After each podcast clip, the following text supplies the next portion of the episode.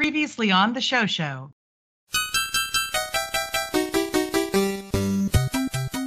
There were th- situations that presented this show that I would have got whoopings growing up. I would have had what my what my parents would call a belt party for doing something like that. Bluey running in and out of the house while it's raining, pulling mud into the house. I would have had my ass beat. It would not have been mom comes out to join me in ruining clothing, toys, uh, things like that for playtime. Like, that's that's the situations where I'm sitting there and I'm like, this is sweet, this is cute. It's incredibly annoying. I feel like we're all pretty, not like intelligent people. Let's also say, though, I think you're kind of right, though. That is a little bit of lazy naming to name the Jack Russell Terrier Jack Russell. That is kind of like naming baby baby. But it's like, what other animals in the world can talk besides dogs? Like, were those monkeys, dogs dressed in monkey outfits in the movie? Or were they monkeys that could talk in the movie? You're not wrong. So you don't have fingers. All you have are toes. All your feet are feet. There's no hands. Granddad, that show's old. That's not even in, you know, hologram. Ultimately, people make their own decisions, and that's kind of what's wrong with people. Will Smith eats bowl of spaghetti. It's exciting and scary at the same time. It, there's too many pretty pink bows in the show to make me feel like it's something that's setting up anything other than a lot of disappointment for the future. It, I don't know, it just was so funny when she would just like land upside down on everything. She went to go visit her dad playing rugby, I guess. But they call it football. They don't. They call rugby football, or they call it rugby. Well, it's rugby football, and then yeah. There's also Australian football, mm-hmm. which is like American football. Yeah, isn't and then there's soccer football, which is soccer.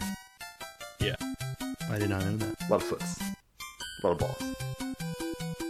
Are we definitely in dog years in this show? Because I'm like six. This is a full-grown dog.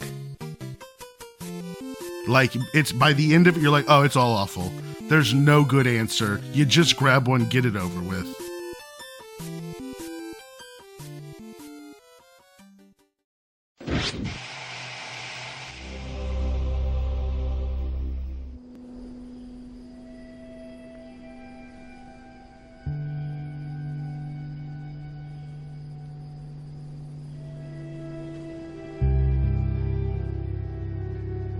Hello, hello, and welcome to the Show Show, probably the world's best T V review podcast.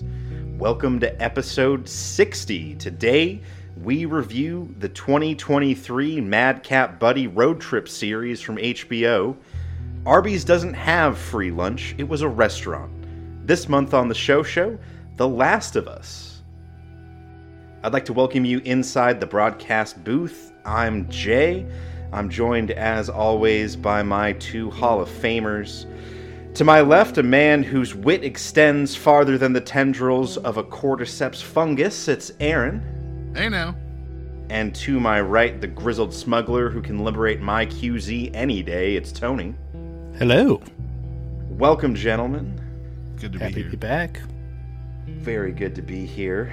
Uh, to our listeners, check out our Instagram for news about the show, including our postponed twenty twenty-four tour and cruise, along with plenty of other bonus content. You can find us on Instagram at the Show Show Pod. Send your emails to the Show Show T V podcast at gmail dot com. You can find us on YouTube if you're not there already at our YouTube channel. That's Mandamus Radio. You can find me individually at Jay Suesponte. Aaron, where can we find you?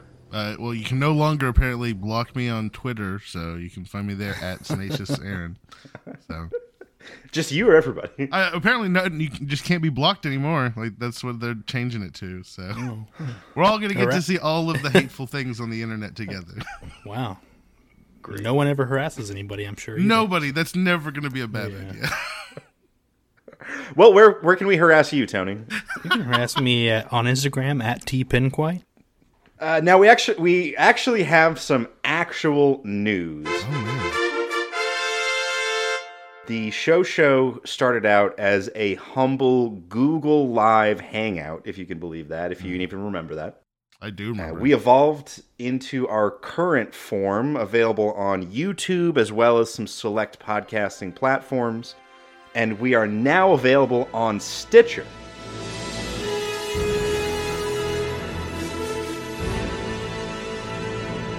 Fans have been inundating us with messages, emails. Somebody stopped me in the grocery store the other day asking us why, why, why we were not on so many people's favorite podcasting app, Stitcher. And you know what? Good news. Now we are. I'm glad to hear it. You know, Jay, I'm I'm really glad you put that together. Because of the stitch. That was the, that was the joke there. That was the joke. I, you know, if we're going to have some pretty bad puns, we might as well start off with some really, really bad ones. I love it. Uh, but we're now available on Stitcher. The show show is now available on Stitcher, Apple Podcasts, Google Podcasts, Amazon Music, Audible, CastBox, Overcast, Pocket Casts, and Radio Public. Are we on Mega Upload? Sorry, that's that's a, that's an old reference. It's the show show after dark. Troy and I bet in the morning. Nice. Welcome back, all you night owls. Troy, why don't we open up the phone line? There is no escape. Website, I was just, I don't know if that website even exists anymore. And of course, you can always check out uh, the the YouTube channel where you can find our pre-show show cocktail hour. Uh, this time around, we talked about a delicious penicillin and some other delicious drinks. Uh, but today, we are here to talk about The Last of Us. Before we get into that, let's uh, take a little journey over the unofficial scoreboard. You guys been watching anything of note lately? Uh, yeah. Just finished season one of a show called The Guest Book. It's actually the third show by Greg Garcia, the guy who did uh, My Name is Earl and Raising Hope. And it is a, it's an odd one. Uh, had fun, mostly along the way. Kind of got darker towards the end. But it's basically like little vignettes where like people come to this like mountain town and stay at a at a lodge or not lodge, like a cabin or something like that. And the story's kind of told through people writing in the guest book what crazy things transpired at their stay at the cabin. So uh, it starts off kind of fun. Abed is, or the was it Danny Pudi is is one of the first characters that comes and stays. Um And so that's one of the reasons why I watched it, because I love him in, in Community. But cool. uh, it's kind of, like, I can tell why the show didn't last longer than two seasons, right? Like, it's one of those, like, B kind of sitcoms. I had fun mostly along the way. Most, I will say, most of my time has been spent with uh, the fabulous number of video games that have been coming out. Uh, that being, like, Diablo and Zelda. Uh, and things like that. So I've also been playing Hogwarts Legacy with Christy because she's into Harry Potter, and uh, she's started to see that video games can actually tell really good stories. I want to play Hogwarts, but I'm waiting for it to go on sale eventually, hopefully. Yeah, we played through the first two Mass Effects, and she was like, I want to try something different. Uh, so we started at Hogwarts, and right about the time that Hogwarts started, I also got Zelda, and then Diablo came out. So I'm like playing three different games at once right now. Any standouts among those games? Zelda's going to be game of the year, in my opinion. It's, it's. Oh, yeah?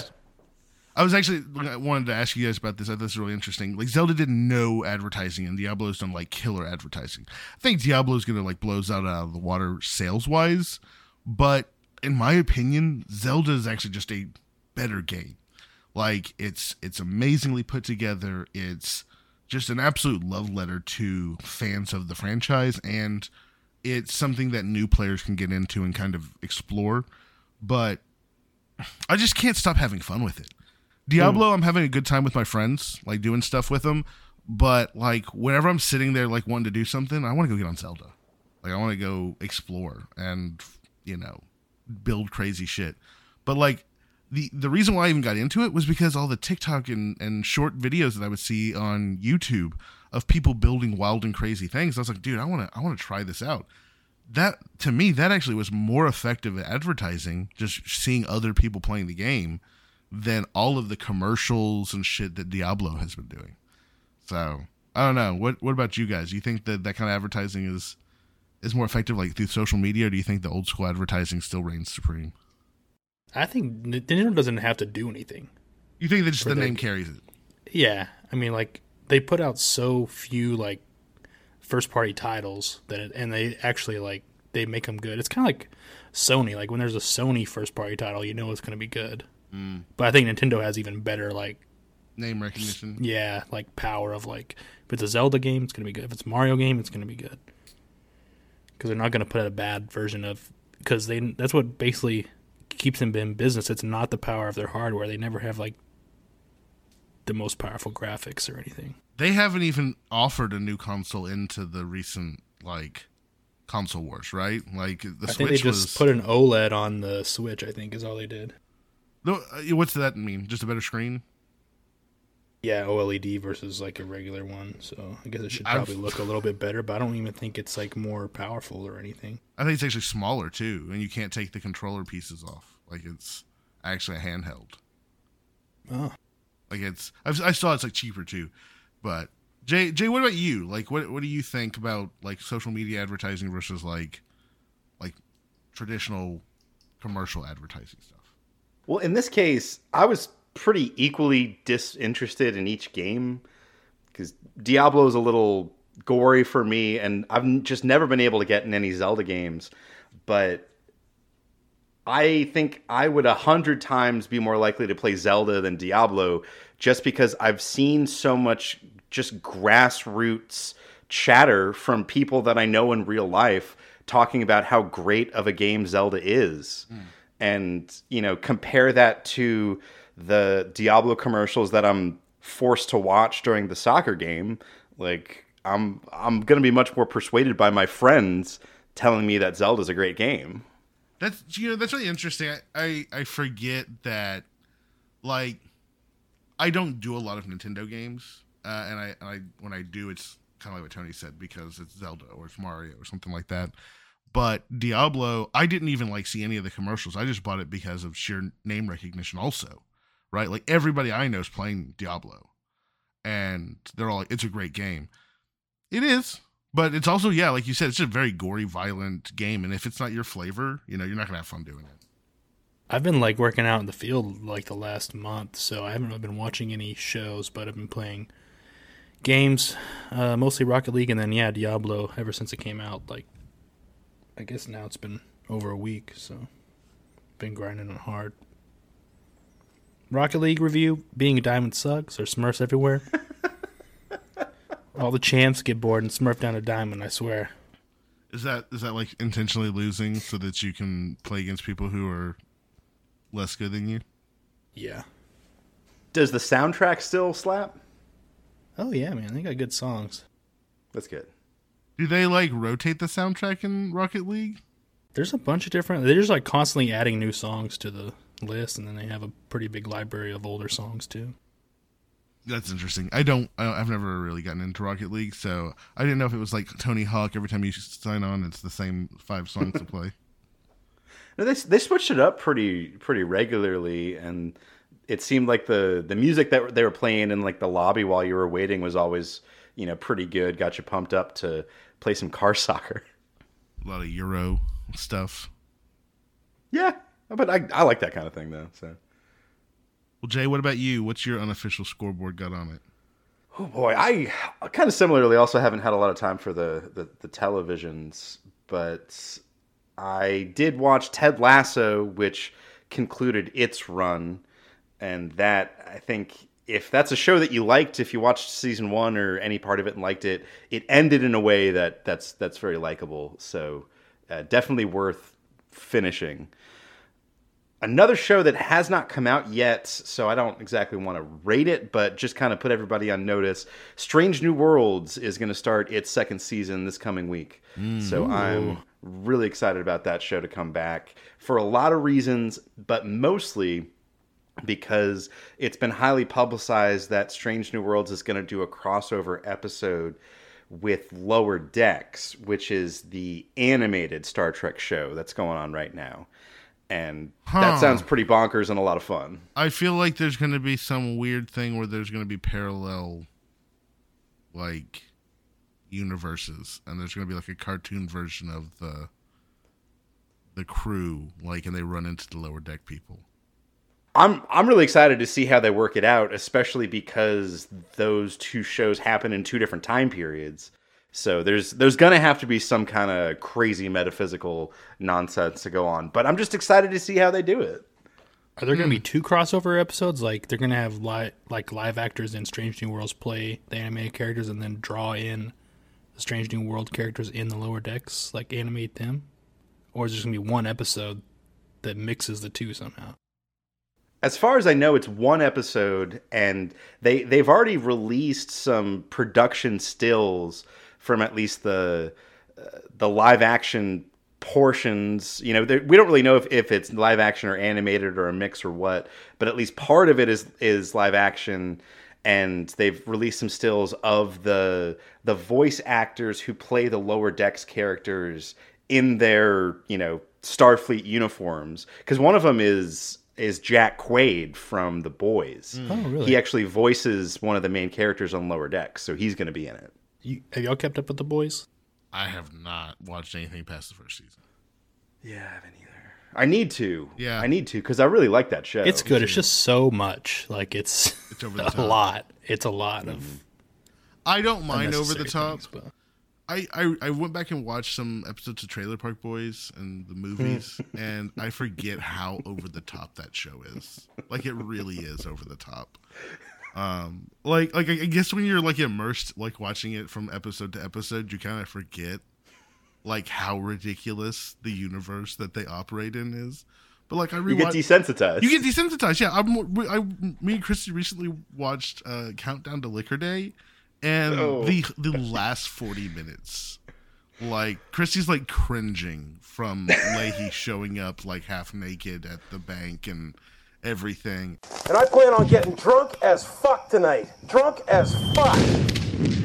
And she's like, once he shows up, it's just a, a giant, slow train wreck. And I'm like, yeah, but that's what always happens. Like, yeah. And I'm like, oh, I, I guess, yeah, that's not normal. Man, to be fair, like, Countdown to Liquor Day, and especially that sequence you're describing, is brilliant. Like, that, it's brilliant. It punches far above Trailer Park Boys' weight, like, class. Relative production weight. Yeah, exactly. I, that's what I, I told her. I was like, that what they were able to pull off with that last forty minutes of the movie is absolutely impressive. So, but it is another example of just over the top, and I don't know. Like, I think that's why I like The Boys too. Is that they're willing to cross the line sometimes, or yeah. a lot of times. They go away. There is no line. Some of the line's gone. I don't think, if you don't like gore, Jay, I don't. There's a lot of gore in that show, like people getting yeah. exploded and cut in half, and like it's it's it's the superhero realism, right? Yeah, yeah. The like the the quasi Flash guy running through that girl and like episode. vaporizing her right at the start. Yeah, like yeah, that that really lets you know where they were going. Well, Christy says, like, you know, they they show you how far they're willing to take the show in like the first, you know, ten minutes to let you know whether or not you want to stick with it. Yeah, yeah, yeah, fair enough. But all right, we ready to talk about Last of Us? Yeah, let's do it. Uh, this was an Aaron pick, so Aaron, tell us about The Last of Us. Yes, so uh, The Last of Us is an American post-apocalyptic drama television series. Um, it is based off of a twenty thirteen video game, which was developed by Naughty Dog uh, Studios. I, I, again, I've been playing Naughty Dog games for a long time. I, I feel like I remember playing them on like the PlayStation one. So this studio has been around Crash for a while. Bandicoot.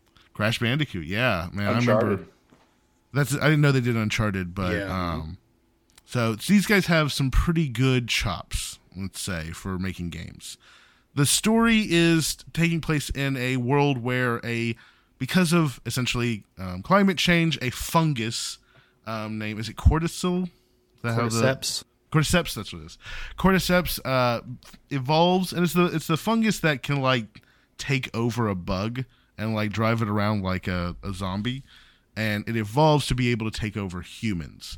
And essentially, these humans are like zombies, and the civilization kind of collapses, and we're left with kind of these, you know, outposts of quarantine zones run by the government, uh, raiders. Oh, you mean raiders? Yeah, raiders. Yeah, raiders. All right. People who are surviving out in the no man's land, the zombies.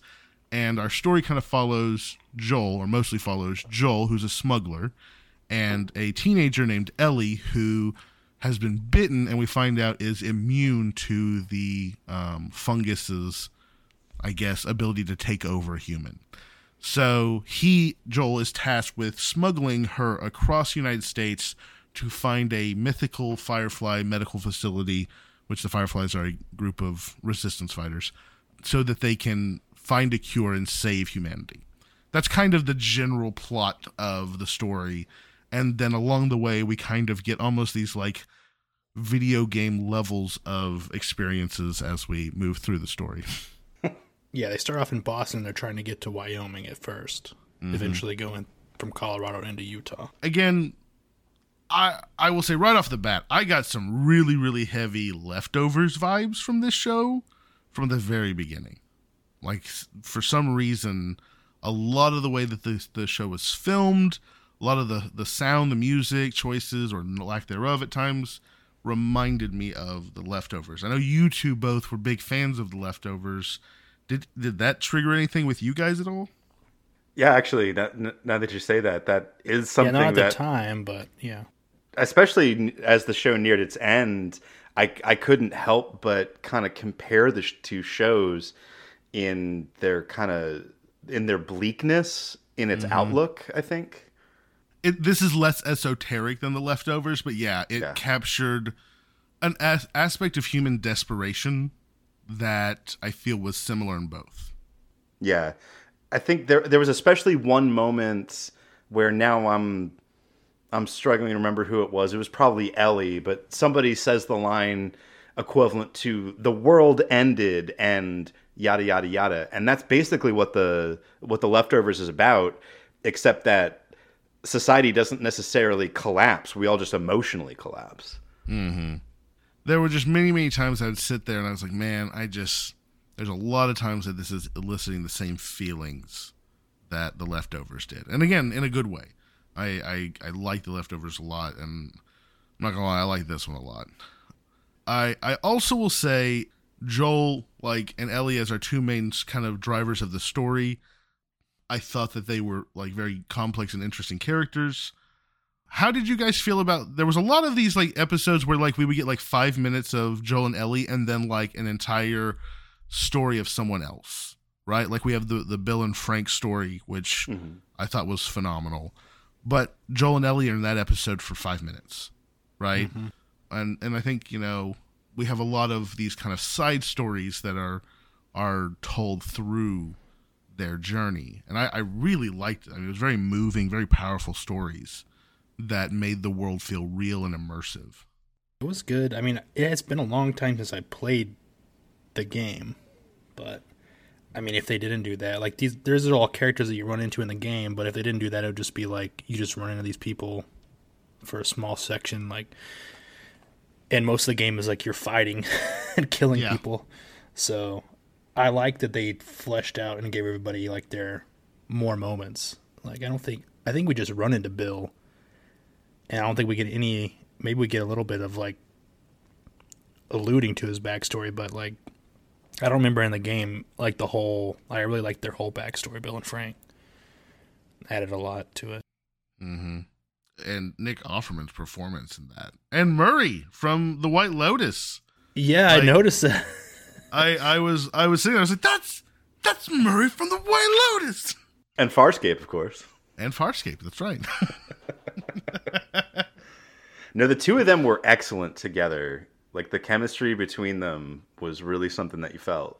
Oh, absolutely. There were a lot of moral situations that were presented in this that are challenging. Kind of like halfway through the show, I lean over to Christy and I said, you know, Joel reminds me of uh, Nietzsche's Ubermensch. Ubermensch. Um, basically that he decides what his morals are at any given moment. Like, he decides what is good and what is bad. And, and I think we kind of see this really kind of play out in that final episode that, you know, Joel Joel is not necessarily interested in saving the world. He he was doing a job taking care of this girl, and when he realizes that that means that she's going to die to save the world, right? He decides that that doesn't need to happen. And, you know, I, I thought about this last episode. I don't know about you guys, but I thought about this last episode a lot. And at first I kind of thought that Joel's actions were because they didn't tell Ellie that they were going to kill her to to get the the fungus. But I, don't, I I think it's just he didn't want her to, to die. He didn't want to lose her, lose his daughter again, so to speak. But I, I think it, so. This this uh, this the whole series really puts a lot of really hard moral situations in front of you, and Joel's choices in them are very hard to swallow, a lot of times. And I was very curious about what you thought, uh, Jay, because I know that you do have an issue with gore and violence and stuff like that, like how this show portrayed it. Christy definitely had to look away from the screen numerous times. Yes, there there were a handful of moments, probably about average of once an episode, where I just, you know, I couldn't even watch through the picture frames. I know exactly uh, what you mean.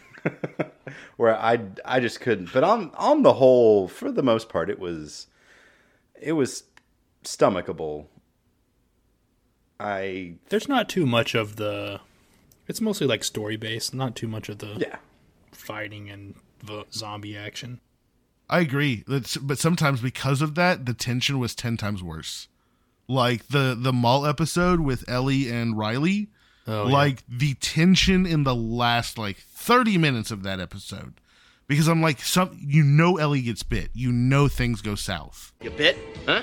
You bit, and they're just being teenagers, mm-hmm. right? Pre- and you know Riley's gone because like Marlene talks to that, I think in the first episode she's like, was Riley a traitor or something like that? Or- yeah, there was reference to, to Riley. So that's one of those things where like they did a really good job of building the type of tension that I enjoy in these shows.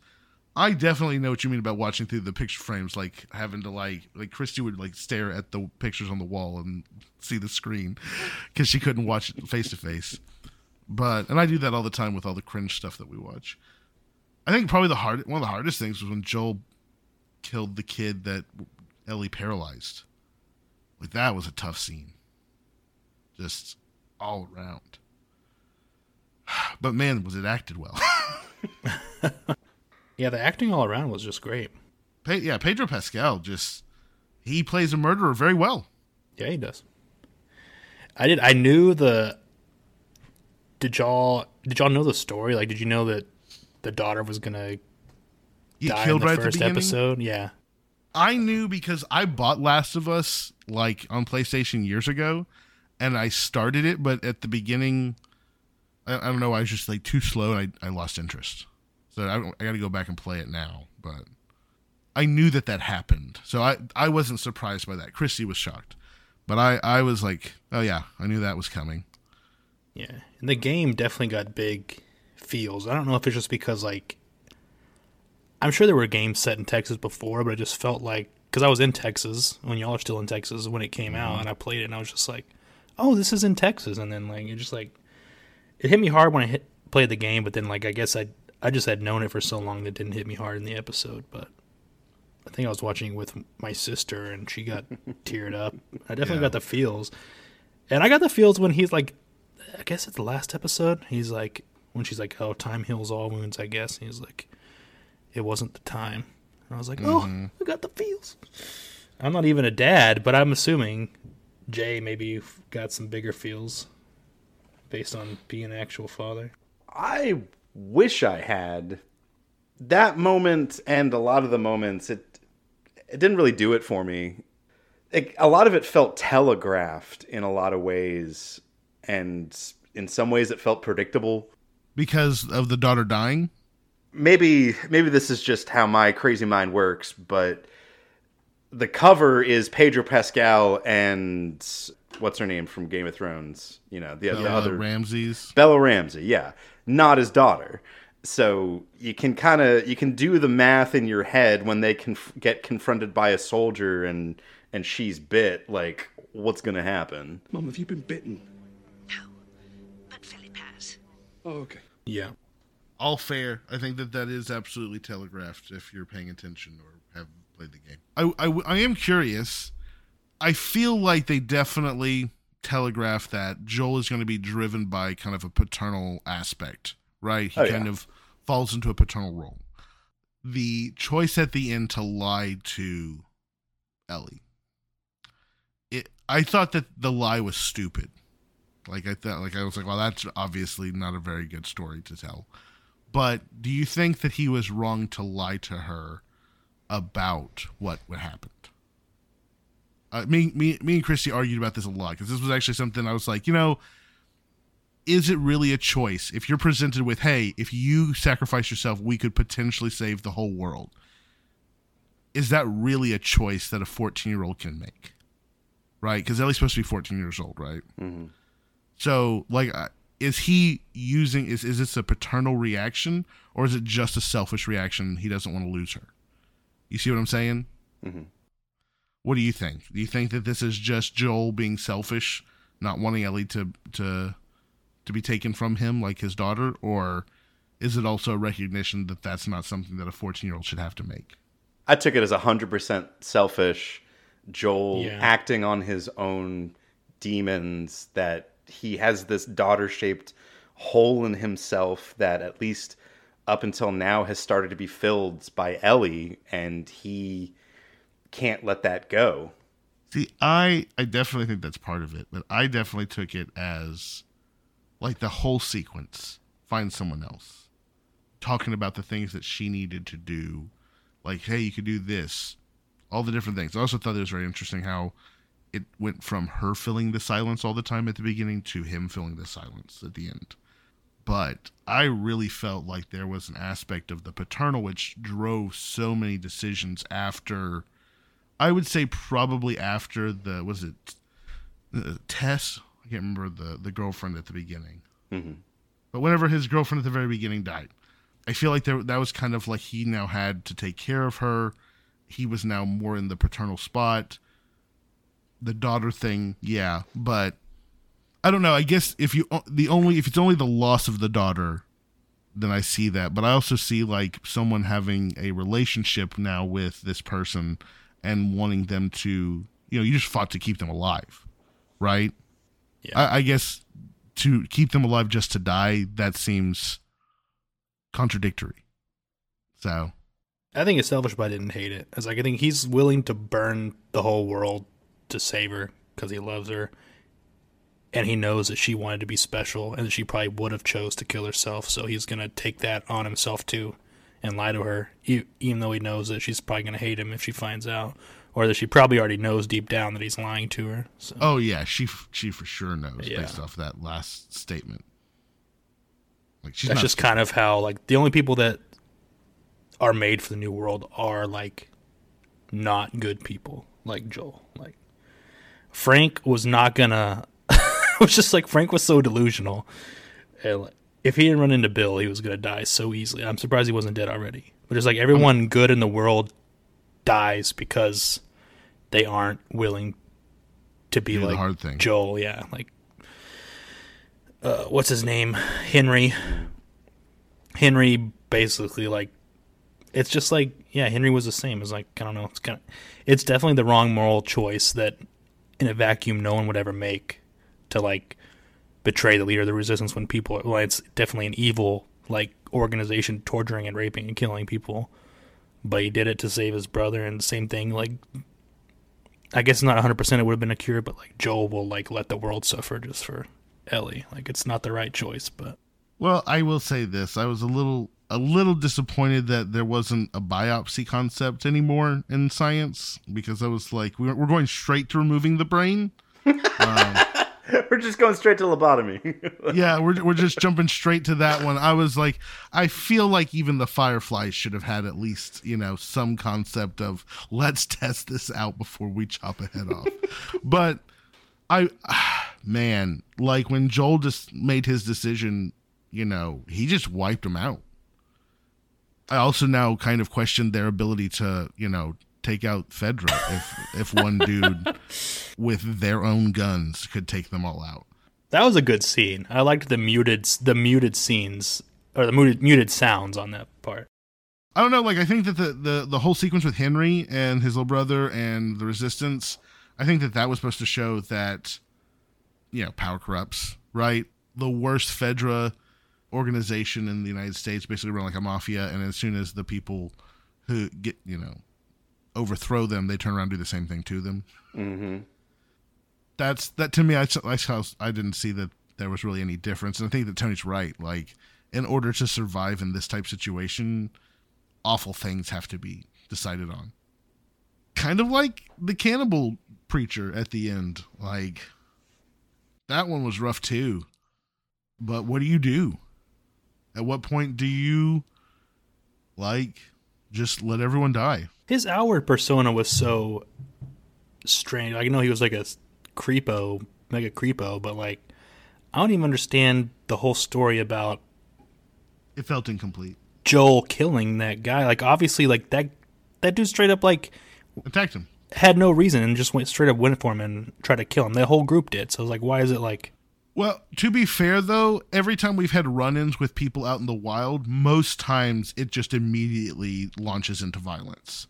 Like, people don't say, hey, howdy, how, how howdy, traveler, are you yeah. friend or foe? Like, they yeah. just immediately start shooting or throwing rocks at each other.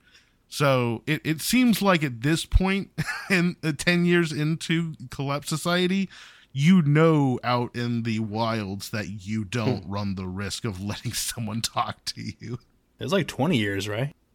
Uh, two thousand three to twenty twenty-three, yes. twenty twenty-two. Because yeah, he's like thirty-six or something, and he gets fast-forwarded up to fifty-six. Yeah. A so. spry a spry fifty-six. Well, you know, like at at that point, the world is your gym. Yeah, well, the world is my gym, too. It's just the bit of it that's actually a gym. That's going to be my gym, you know? Yeah. But I, I think that, I don't know, each episode I thought did a really good job of telling the story. The only one I felt was incomplete was the the cannibals story. I felt like that was a little bit more disjointed. I also felt like there should have been a little more resolution with the other people. They just kind of killed the leaders and then, like, see ya. Oh, the village with the cannibals? Yeah. Well, like, they didn't they, know they were cannibals. They just thought they were eating deer. No, the people didn't know they were cannibals, but yeah. Ellie and Joel figured that one out. So I feel like you would kind of be like, hey, the dude that you were following was, had y'all eaten. Also, he got the biggest portion of, of dude whenever they were passing out the food. I don't know if y'all noticed that. Mm-hmm. But, ugh. I mean, I guess that's what you got to do to survive. Well, okay, am I, am I the asshole for saying that, given that they ate a person who was already dead and they didn't have to kill, like, who cares? If it really is the apocalypse and you really have nothing else to feed your settlement. That's fair, but was that always how they came across their human meat?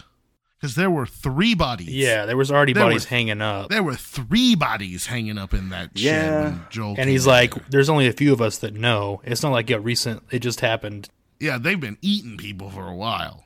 True, but at least the, the one person that we see butchered, it's heavily implied that it's that person's, like, dad who died at the that beginning. That Joel killed. Yeah, you're you're absolutely right. That is heavily implied. It is but true. They also are immediately like, we're just going to kill Ellie and eat her.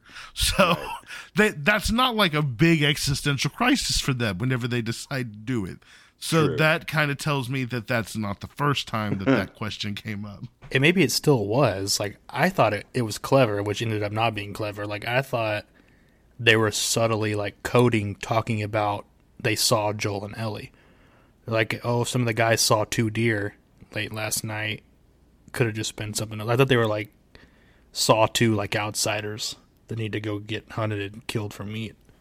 I thought that was a code. It ended up being a real deer, but I was like, oh, that's mm. kind of clever. A clever way to frame it. Because then he's like, I sense doubt there. Like, maybe that guy didn't want to kill and eat people anymore.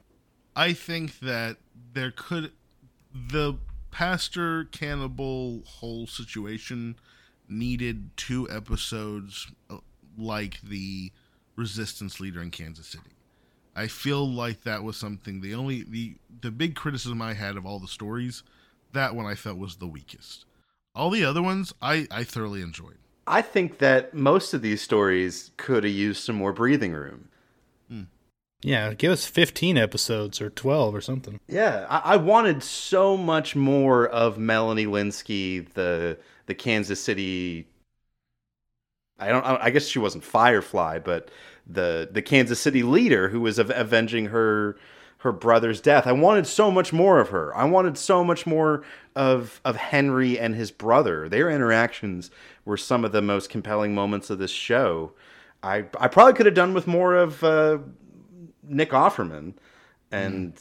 uh, and Murray, but it this show a lot of times felt like it couldn't quite decide if it was a mini series or a movie or or what it was. The pacing felt so uneven at times. Mm.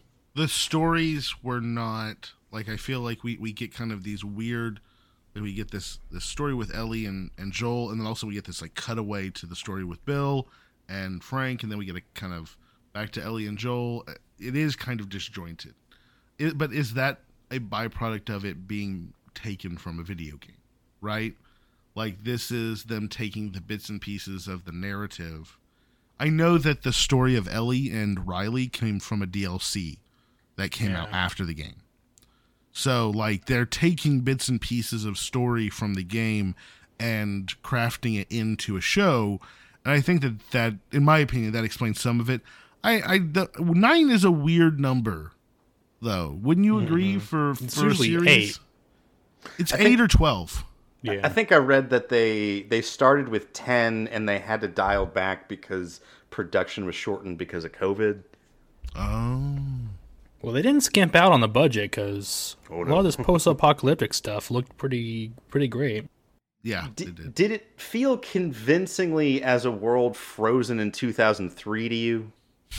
Hmm. Uh, I guess I wasn't really thinking about that part of it too closely. I don't. I don't feel that the specific cultural stuff that it showed was two thousand. two thousand three is weird also because you have like people who are into like nineties stuff. You have people who are into or like, you know what I mean? Like yeah. Look at the posters that, that Ellie has in her room in twenty twenty-three, right? Mm-hmm. They're, they're posters not just from two thousand three. They're like, was it Terminator? There was a bunch of different stuff. So it's like whatever you can find, right? So it's like all the culture up to two thousand three, and then it's like frozen from that point forward. And, and I think the problem is that most of the stuff is just like broken down architecture. Like a lot of the cultural aspects are just gone, mm-hmm. right? So it's it feels more timeless to me than it does two thousand three, if that makes any sense. Like yeah. the decay, the the things that would have been reminding us, kind of like how when we went through the pandemic, like ah, oh, pre-pandemic, how it was before. People like the things that reminded them of that stuff. I feel like by the time we get to the story in twenty twenty-three, that stuff's all long gone, right? It's we're we're in recreation of culture, like kind of reclamation of culture, right? Trying to create something new out of what of of what's left over. Um, so. It did not feel like two thousand three. It just felt kind of like timeless now because there's no technology, there's no cell phones, there's no T V, there's no nothing. That's kind of hard to compare it. Kind of think back to that time, what would people be seeing, you know? Well, if they don't change the story for the second game, I hope they never make a second season because the second game story is just not, it's not as good. good. Oh, no. It's just, they had some allusions during the show to the second game. I mean, the gameplay, the graphics, and the actual quality, I guess, of the storytelling is good, but just like, I was not... Not a fan of the story? A fan of the story, no. I want Ellie, and they half of the game is literally you're playing a character and totally separate from her, like, that you don't care about, like no one cares about, and uh, I don't know. I could give you the spoilers, but just like people no, make, no. people make, people make no choices spoilers. That make even less sense than the people, the choices people make in this the first season. Did you notice that the actors who they used for, I think, both the motion capture and the voices in the game made appearances in the show for both who played uh, Ellie and Joel and Tommy. And the the mother of Ellie apparently was actually Ellie's mother in the show. Right. No, Ellie is Ellie's, like, uh, Ashley Johnson voices Ellie, and she was the mom in the T V show. It said that that was also she also played the mom. The oh, maybe she maybe she only maybe she also played her mom. I guess I don't know. And the the actor who played Joel, he was I think his name was James, the kind of second in command of the cannibal guy. Oh, oh, is that, okay. Is that Nolan North? Dude, Nolan North is like he probably gets paid mad money. He's always like protagonist voices in huge video games. Troy Baker. Oh, Troy Baker. It's like Troy Baker and Nolan North are like the two big names. Yeah, I like that. There's some call. There's some allusions and calls out to the second game in there as well, but they need to change up some story. Well, I feel like it's H. Was it? It's H B O Max or Max now, so they'll they'll probably put a bunch of effort into landing the plane. Unlike Game of Thrones, which was just an absolute garbage shit show. I was just talking about that the other day. I was just like, I was talking to someone about how bad, for sure, eight was, and then also seven was pretty bad too. But just like, we started talking about the early seasons, and I was like, I forgot how great that show was because I'm was. so turned off by how it ended. That the mistake of that show was starting it when they did. They they should have waited at least until this dude died, and mm-hmm. they at least had a someone to write a finishing book. Mm, yeah, I think that that was the problem. They just like the once they ran out of source material. Just well, I didn't even dislike six, and maybe even half of seven, but the other half of seven and eight for sure. Just it all fell apart. So disappointing. Well, I I heard the House of Dragons good. I've heard mixed things. I want to go with Daddy and have some hot tea. I, I will say, though, that we have a situation where The Last of Us is a game that's got a cult following. People rave about how this show is so true to the game. Like, this is the show that was constantly brought up in comparison to Halo. Like, when the Halo show came out, like, people shit all over the Halo show because it wasn't like the game, that they, they completely missed the mark.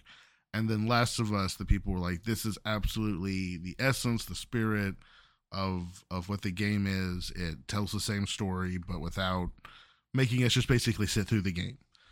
I, I think that they're right, that the storytelling of this was pretty... I liked it. I thought it was really well done.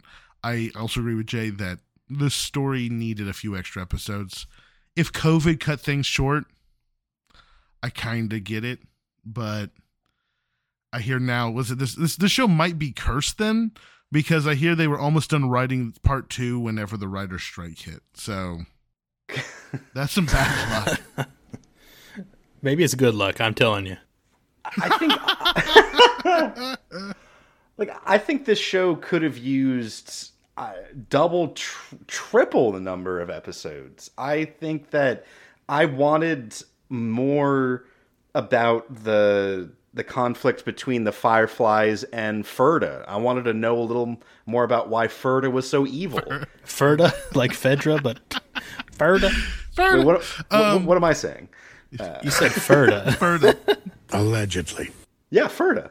Uh, Fedra. I, I think that one moment that you you could have done an entire season on Joel and Ellie getting to Jackson, where his brother was, because I think that this show could have really made something out of Ellie's chance to have a normal, or at least what approximates a normal life in this apocalypse, where they mm. could just, they, there was not even a question of, could we stay here? That that was not even addressed at all. And I wanted them to, to kind of marinate in that, but instead it was just kind of, nope, we're moving on. I agree with you, but I also think that there's there's a universe where, and this this is something that is I struggle with because I like things to be fleshed out, but there is a value also in kind of the glimpses, right? Like they they know that they are on a mission, they have something to do. Ellie doesn't want to stop, right? She doesn't want to be tempted.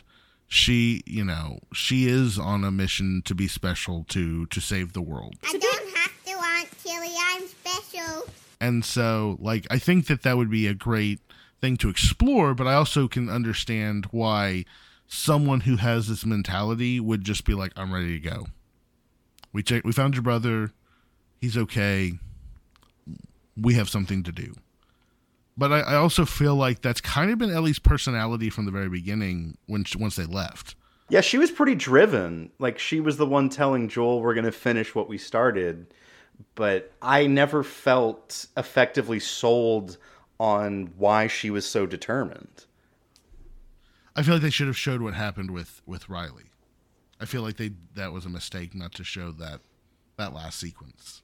Mm-hmm. Because I feel like that, that does drive a lot of her decision-making. It's why she tells the story at the end with Joel when she's like, hey, you asked me if I'd ever killed someone. The first time was whenever I had to kill my best friend. Did everything you say happened at the Firefly base really happen? Right?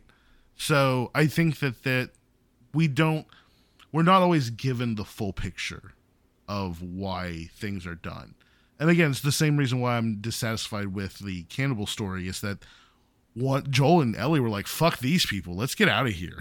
You know, yeah. It is not our responsibility to tell them that they've been eating people.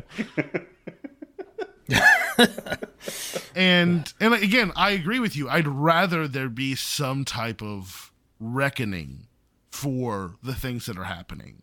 Mm-hmm. More exploration, more fleshing out. But I also think that that's not the story of two nomads traveling across the country, right? They, they're not there to save those people. Not in that way. They're not there to to teach uh, Tommy what communism is. They're not there to, you know, uh, what whatever the thing is that they're that they're you know run into saving people from the fall of of Fedra in Kansas City. That's just a, a simple run-in. But I, I think that that's also why, like, you kind of see the P T S D slowly develop in Ellie as the sh- as the show goes on, you know. The hard part of like their bonding too is like they bond a lot in the game. There's a lot of like talking while you're moving around the game, but I mean, in the game you're just you're walking from place to place. So you're like, like they kind of showed a scene where he has to boost her up and grab a ladder. She throws a ladder down. There's like a lot of that, like puzzling and like he pushes her on a raft and a lot of things because she can't swim, which is kind of like alluded to, and so there's like a lot of allusions to like a lot of gameplay, and that's where a lot of their bonding and like stuff happens in the game. But you can't just like show people doing that kind of boring stuff in the T V show. So I feel like we miss a little bit of like their growth together. Like they have to speed that up a little bit mm-hmm. in the show. Well, I liked it, but I think it's a little bit of nostalgia from the game. I really, really liked the game.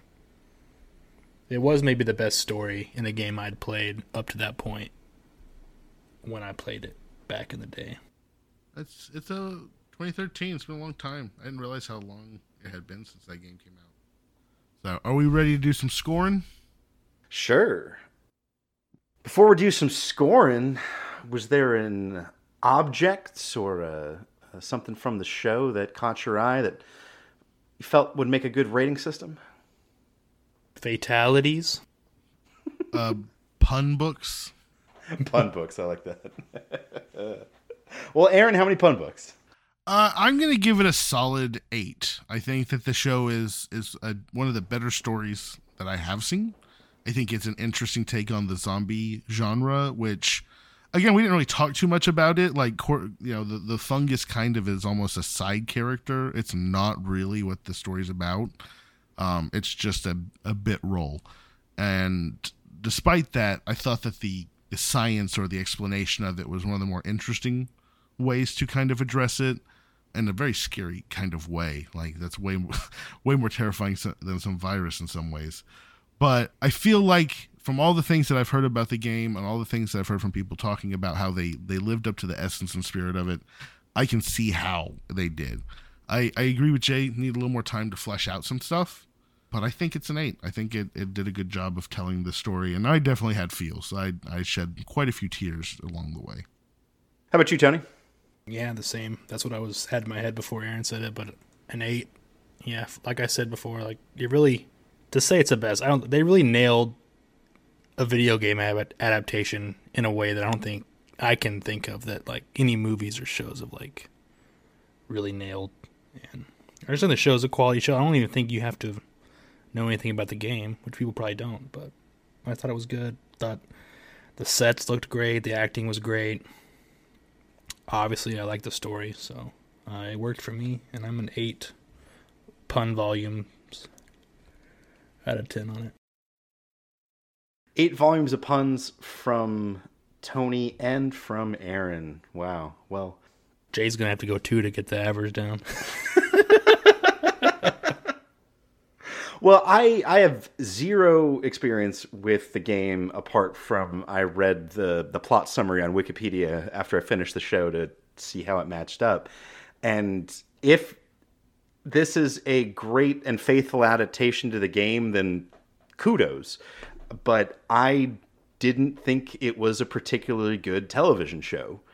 I thought that the, like we talked about, the, the pacing was a lot of times uneven.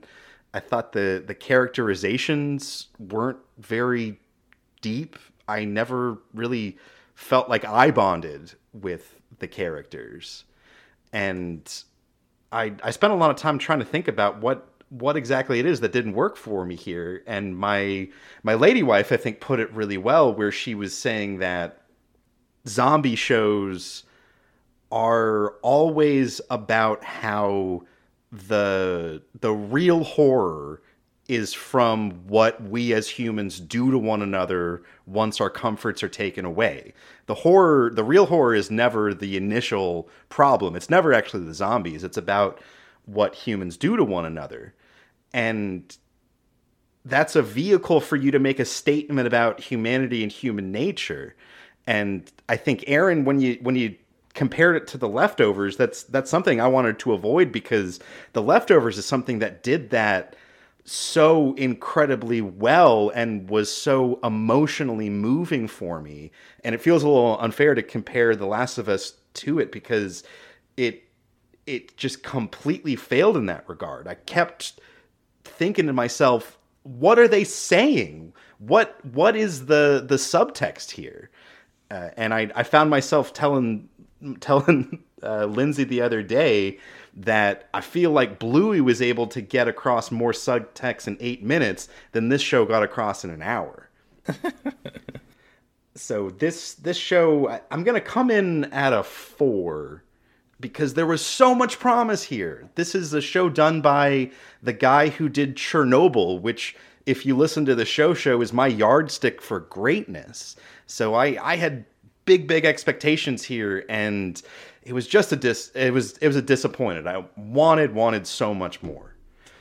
Uh, so I've got four books of puns, eight and eight. If you guys want to vamp, I'll do some quick math if you haven't beat me there. I definitely can't do math like that. I I do think that this is this is really interesting to me, because I I definitely had way more feels in this than I did in The Leftovers.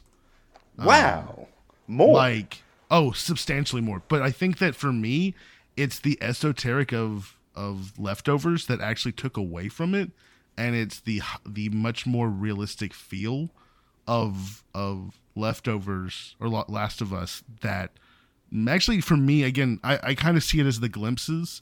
Sometimes I don't need to know a full person's story in order to feel how they're feeling. Like, I, I don't know, Bill and Frank's story, I didn't need another second to feel those feels. And I didn't really need any more of their backstory to feel it either. So to me, whereas I needed a lot more to understand why the disappearance of the people in Leftovers mattered in those situations, like I get that they said those things, like these these vignettes for me here drove home much more powerful human emotion, because I guess like those situations felt more realistic, because you actually have raiders. Oh, you mean raiders? Yeah, raiders. Yeah, raiders. All right. And cannibals and stuff like that in human history in our world, whereas just people mysteriously disappearing, that's not something that really can ever happen, and, or, or, or really can ever have a sense of real existential dread. So I guess that to me, like the feelings that were elicited in that, they were interesting, but I, they weren't something I could connect to. So this for me, it's really, I just find it very fascinating that you didn't want to compare it, because I felt like this did what The Leftovers did substantially better, because I felt like the feels were more tied to something that I could identify as people actually doing in our world. Whereas a lot of stuff in The Leftovers, I feel like because of the reasons why, the thing was very esoteric. There was this, this mysterious aspect. Again, the scene where what's his face like has that rebirth sequence. I don't know if you remember uh, in the ground, there's that one episode. It's been a while since we watched it, but I remember like thinking during that whole episode, I was like, what the hell's going on here? I, there was never a point for me in this series, I guess, from a, a story point where I was like, what the hell's going on here? So uh, it's very fascinating to me that you had that feeling, like, what are they trying to do? Like, because I, I guess the, the raiders. Oh, you mean raiders. And the slavers and the different things. That just, to me, is, like you said, naturally what happens when society breaks down, right? Humans default to kind of the worst aspects of ourselves. I don't know. I'm neutral. no, I'm, I'm, you know, I'm, I love I'm, The Last is, of Us, but I also really, really like this one. Is Last of Us is like Christie's, or uh, Leftovers like Christie's like favorite show. Like, it's phenomenal. It was one of the things that I remember thinking. I was like, man, this is such a, it's really, really good. It's really sad. And there's definitely a lot of sad feels, but I felt like these feels whenever I was like, like, again, the Bill and Frank one for me was the one that like captured just like raw human emotion in a very real way. I really, I kind of want to now rewatch The Leftovers. Because it's been, it's been what? We watched that a long time ago. Yeah, that's pre-pandemic. Yeah, season one for sure is like pretty great. It's funny that you say that because I, for one, am very bad at math. And I thought that our next episode, and not this one, was number sixty. And I was thinking that because we did Twin Peaks for number fifty, that maybe I would start a kind of personal thing of nominating a historically significant, a great, greatest of television history show on the tens. And the show that I kind of had in mind for it was The Leftovers. Now, of course, number sixty is the show that we're uh, recording right now. Uh, but yeah, it's funny you say, it's funny you say you want to rewatch The Leftovers. Well, I, I, it's been so long. I remember how it ends very vividly. I was very disgruntled with the ending, but I don't know if I was very disgruntled. I remember it. The more I chewed on it, the more I was dissatisfied with it. But I I feel like, like Tony said, the first season of Leftovers blew me away. I think it's about the time that like the, the Preacher is whenever I kind of feels like it kind of meanders. But it has been it's been years since I watched that series. And I'll honestly watch the whole of season two just for International Assassin. That's like that's my jam. I don't even remember season two. Now I'm thinking about it. I need to. Season two is where the with the disappearing children, and like the firefighter guy. They like they moved to that miracle. Oh, Jarden, I guess. Jarden, yeah. And it's okay, kinda takes all place there. Well, I appreciate you guys, you guys uh, vamping for me so well, partially because we actually had tornado sirens seven. Going off at my house. If if you couldn't hear them, was it six point six six? If my If I'm going to try to be funny in my head. Correct. six point six repeating. Uh, so that puts it a little bit under halfway. It's tied with The Haunting of Hill House and with Miracle Workers Season two, just below Tokyo Vice, just above Letterkenny. Hmm. Very nice. Man, Tokyo Vice, that is a show that did not stick the landing. Did not. Season two coming in the fall. That is a is show it coming? That... Yeah, it did. It got renewed. Yeah, yeah, they've been filming. Final, final se- season of Jack Ryan. This dude, I don't know if you like the first two seasons, but the third season was really good of Jack Ryan on Prime. I've heard. I've heard for some reason people say that the third season of a show is really, really good. It always makes me th- question, were the first two seasons not? Well, look at The Office. Look at Park and, Parks and Rec. Look at Star Trek The Next Generation.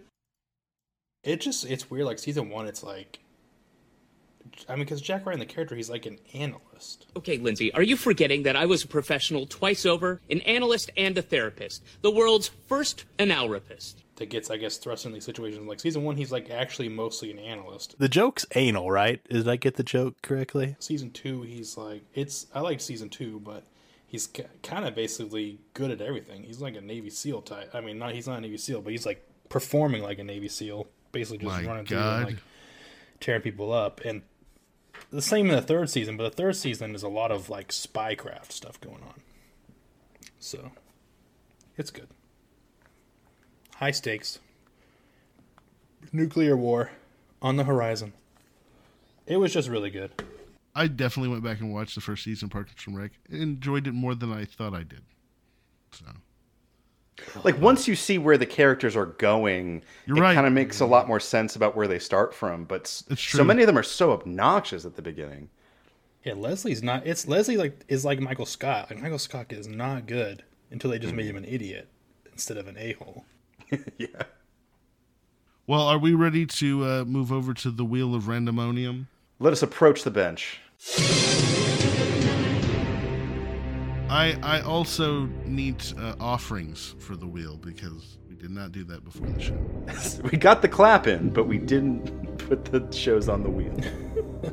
I will go. I will start with mine. I am bringing This Fool on Hulu. Um, I watched one episode and was intrigued by it, so I stopped watching.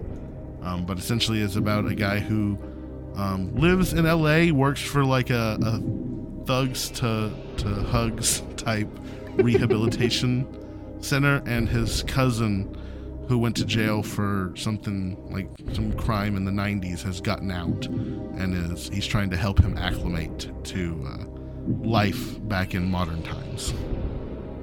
It was a little little cringe. I'm trying to always push my, my limits, but uh, it's sitcom, it's funny, it's on Hulu. So, Tony, what do you got? I've got, in true Tony fashion, myself forgetting to think of a show, so I'm googling real quick. So, so Jay's gonna vamp for Tony. Yes. Jay, what what do you got? I was trying to get, you know, give you an opportunity here. Jump right in. Ooh, controversial. I just want to see like what all the cringe is about with The Idol. Have you heard about it? I hear it's like intense and bad. But I hear there's a lot of fucking. Okay. The Idol. Not. What's it on? Maybe not. H B O. Max. Maybe just yeah. Well, it's just it, called Max now, Jay. Come it's on, just called Max now, bro. Well, no, there's still the H B O network, but then there are also Max original shows. I don't get. You know what? I had to download a new app. I had to download a new app, and it just signed in and it remembered everything from the old app. Why couldn't also they just true. update the icon and the name of the app? Like, why did I have to download a whole new? Because the app? the version on the Xbox was like a piece of crap, and I'm kind of glad that they rebuilt the app from the ground up because it wasn't great. Let me think of another one. While, uh, He's gonna while think of another talking. one. We're not yeah, we're not doing the Idol. Oh, did I scare you away with all the fucking? He doesn't want to watch that with his sister, Jay. I'm sorry. I'm sorry, Tony. Uh, I will be offering White House Plumbers, a White H B O. House. Thoreau, H B O, baby. The real H B O uh, miniseries starring Woody Harrelson, Justin Thoreau, Lena Headey, Domhnall Gleeson, Judy Greer, Toby Huss, a whole lot of people. It is a historical show, but it's a comedy. Uh, it's, it's done by uh, the White House Plumbers, the uh, the Nixon the, guys. The Nixon guys, yeah, exactly. Um, and it's done by one of the showrunners behind Veep, so it brings that kind of political satire energy. I watched about ten minutes of the first episode and stopped and said, uh, save this for the show show. So. Nice. All right, Tony, have you found something other than your Idol? About this, uh... American Idol. About this The Crowded Room on Apple T V. I don't have Apple T V, but... Somebody does. Oh, so now The Crowded Room. It's got Tom Holland in it. I think I saw a preview for it. It's got Amanda Seyfried, Seyfried, Amy Rossum in it. The Crowded Room? Yeah. All right. So since I got the last one, if I get picked again, then I'm out, correct? Out for next time. We gave you the last... We both put Last of Us on. But we... Last we, time we I was... Up. I was the person who was picked. We put a number so that right. we could okay. keep track. All right. Spin to win. Spin, spin, spin. Let's spin the McConaughey wheel. All right, all right, all right. Oh, that was a nail biter. That was a nail biter. All the way up to the edge. Ooh, I am on a streak. Got my boy J T in it. Yeah, man. Woody Harrelson. I mean, he it's like we can't get away from him. You know, Last of Us, Mosquito, Mosquito Coast, Coast, Zoolander. Tell me, tell me, did you, who watched the second season of Mosquito Coast? Did you I watch it? I forgot they made that. I did not watch it. Hell no. Hell no. Oh, man. Like, I might I, I, I might nominate know. it just for fun. I might nominate it along with the second season of Siesta Key at any moment. If we're but, going to have... I thought we watched the first two seasons of Siesta Key. Nope, just season one. Was there like a was twenty-five episodes season? in the first season? There How was many like episodes a, we watch? I mean, there, there were like twenty-four. There was like kind of a season one A and one B. We oh, got okay. we got through like the breaking of what's his face's jaw. That's what I remember. So if that's all in season one, then yeah. we watched one season. Yeah, and the infamous single and ready to jingle sweater. Can you take that sweater off? It's really comfortable. Oh my god. Oh, I miss that show. I miss that show so much. Uh, what I will say is I think that we should like have a a I don't know, some type of challenge where we have, if if we pick a show and it like gets a score lower than a certain amount, then we have to watch like another season of Siesta Keys. Yeah, I, I, there should be some kind of triggered punishment. I, I do yeah. like that. Yeah, I, yep. I like the idea of there being a cost if you pick a show that's like, you know, does something like, I don't know, gets below a four. Like, oh well, now we gotta watch another season of fucking Siesta Keys. Your show, when it gets below it, then you have to watch the next season. Well, see, but then what's Jay's? Because it can't be something that he likes, so it's gonna it's gonna have to be like Jay's got to watch a season of Evil Dead. Oh, please no! Ooh. See, see, that's the thing. That's my reaction when you're like, "Let's watch another season of Siesta Keys." Uh, yeah, I yeah, hear the new of... I hear the new Evil Dead movie was really good. I wanted to see it. Uh, this is what I will say, Tony, is that I, I am a huge fan of Evil Dead, not because of the gore, but because of the campiness, and that's the thing that they cut out of the new Evil Dead movies. So I I feel like it's probably pretty good if you like the torture porn. But if that's not your, your thing, then probably not something that you want to sign up for. Okay. Well, the fans of the Cho Show are well versed in torture porn because they listen to us. But I would like to thank all those listeners for th- listening to us on whatever platform of your choice. Uh, we're so, so glad that you're here with us. This is just a ton of fun to do the show for you. Absolutely. So I want to thank the two of you guys for joining me here today. Always a pleasure. You are very welcome. It's good to be here again. And I'm very much looking forward to next time we convene and talking about the White House Plumbers. Yeah, I'm I'm very curious how you can take a historical uh, story like this and turn it into a comedy. I guess I never watched Veep, so I'm I'm not sure what I'm in for. So Veep's funny. I've heard. I've heard good things. I only I just, watched like the first it. or second season, but it was pretty good. All right, well, looking forward to it. I want to thank our executive producer, Dick Wolf, and until next time, I will be seeing you in the trees. Facundo!